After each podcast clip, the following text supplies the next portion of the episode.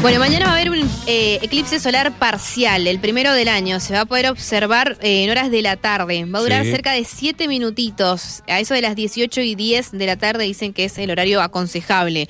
Eh, lo que no es aconsejable es mirarlo sin protección. Vamos a charlar de esto y de qué consultas debemos tener en cuenta en general em, en relación con el cuidado de nuestras vistas. Estamos en contacto con la oftalmóloga Carolina José, es especialista en oftalmología infantil del Hospital Universitario Austral. Buen día, doctora, ¿cómo le va? Pablo Mayra, desde Mendoza.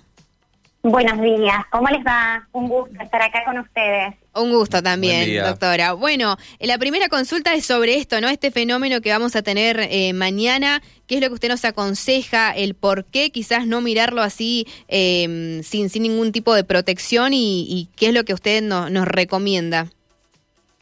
Bueno, primero que nada, las recomendaciones en base al, eclipse solar es nunca observarlo de forma, de forma directa, ¿sí? Eh, usar filtros de protección, porque lo que puede suceder es que provoque daño a nivel retinal y más específicamente a nivel macular, que es donde está el eje visual. Esto puede provocar una alteración del tipo quemadura a nivel de la retina y provocar daño visual permanente. Entonces, eh, siempre lo que se recomienda, por supuesto que este tema siempre se puede profundizar más con especialistas en retina, pero las recomendaciones generales son nunca observarlo en forma directa.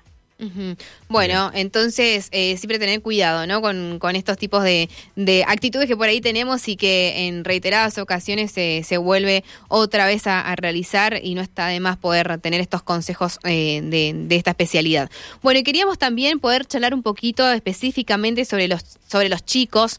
Eh, por el momento, ¿qué están notando ustedes? ¿Hay una baja de, de consultas oftalmológicas? ¿Han disminuido en esta época? ¿Ustedes notan lo contrario? ¿Qué observan?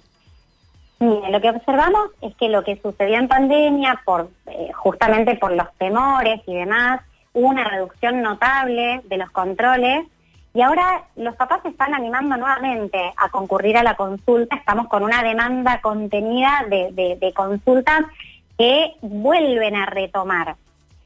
Eh, y en, en base a esto, verdaderamente es tan importante, nosotros cada uno desde su pequeño lugarcito fomenta lo que es educación y salud visual, porque hay algo que a mí siempre me gusta eh, comentar, que es, desde que nacemos, la anatomía del ojo, de la vía visual y de la corteza visual está lista para aprender a ver. Y cualquier factor externo que pueda interferir en ese proceso de aprendizaje, que son los primeros años de vida, pueden provocar una disminución de la agudeza visual que si la detectamos a tiempo, la podemos tratar y la podemos prevenir. Por eso siempre fomentamos esto de la importancia de los controles oftalmológicos. ¿Y que cada cuántos años deberíamos llevar a, la- a los chiquitos a estas consultas? ¿Cuáles son los controles visuales que ellos deberían tener? Bueno, el- la Sociedad Argentina de Oftalmología Infantil da ciertas recomendaciones que pueden verse eh, variadas según si hay patología o no. Pero lo que se recomienda es al, el- al control de recién nacido, a los seis meses, al año de vida, a los tres años, a los cinco y luego cada dos años. Esto cuando decimos por qué puede cambiar o alterarse este protocolo de seguimiento, porque si detectamos tanto los docentes, quienes hacen una gran labor en detección de, de- de estas eh, patologías, nos ayudan mucho en detectar alteraciones de aprendizaje que tengan que ver con problemas visuales, como el entorno familiar, si notan que el niño desvía un ojito, que tiene dolor de cabeza, ojo rojo, cansancio visual y así un montón de eh, llamados de atención para adelantar el control oftalmológico. Vemos ahora a los chicos mucho con los teléfonos celulares. ¿Esto puede Mm. provocarle algún tipo de trastorno? ¿Se puede prevenir? ¿O qué, qué, qué podemos nosotros eh, aconsejarles a los más chiquitos también? Bueno, este es un punto eh, sumamente importante porque sabemos que nuestros niños están inmersos en la, tecnología y, no podemos dejarlos fuera del sistema, pero sí regular el uso cuando se trata, eh, porque vimos que en pandemia fue el uso de tecnología por aprendizaje, eh, pero actual cuando el, uso tiene que ver con entretenimiento lo debemos regular. Porque lo que nos sucedió, y esto nos hizo, eh, un- una alarma mundial, lo que sucedió por la fijación continua durante el confinamiento, fue que progresó mucho la miopía en quienes eran miopes y aparecieron nuevos niños miopes que sus controles previos eran normales.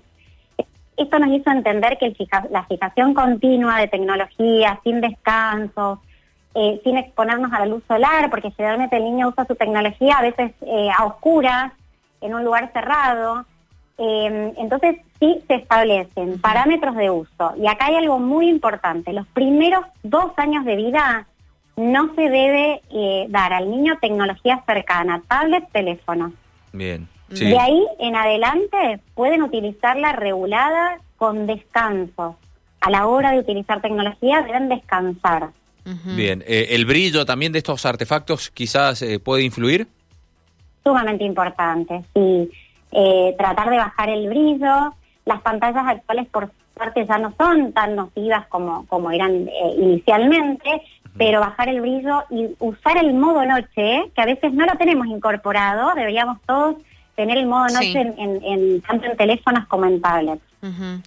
Em, doctora, ¿y cuántos minutitos podría, qué es lo aconsejable desde, desde lo que es la oftalmología pediátrica para los chicos? ¿Cuántos minutos deberían estar frente al teléfono? ¿Cuánto descansar?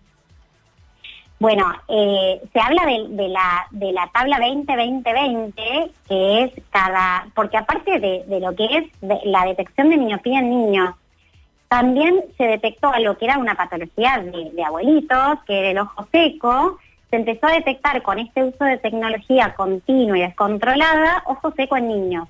Y eso se debe a que al estar fijando, parpadeamos menor cantidad de veces.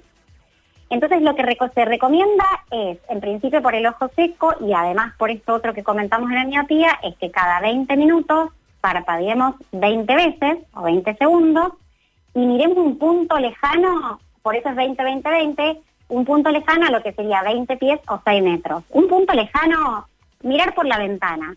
Ya con eso lograríamos reducir esto de el ojo seco, la miopía, y no más de una hora continua.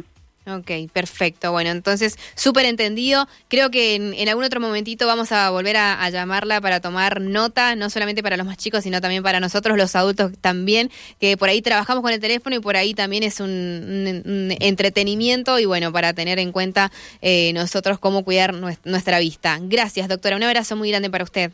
No, gracias a ustedes por ayudarnos en esto de la, de la salud visual. Les agradezco un montón y un abrazo grande a todos por ahí. Gracias, hasta luego. Buen viernes. Hasta luego.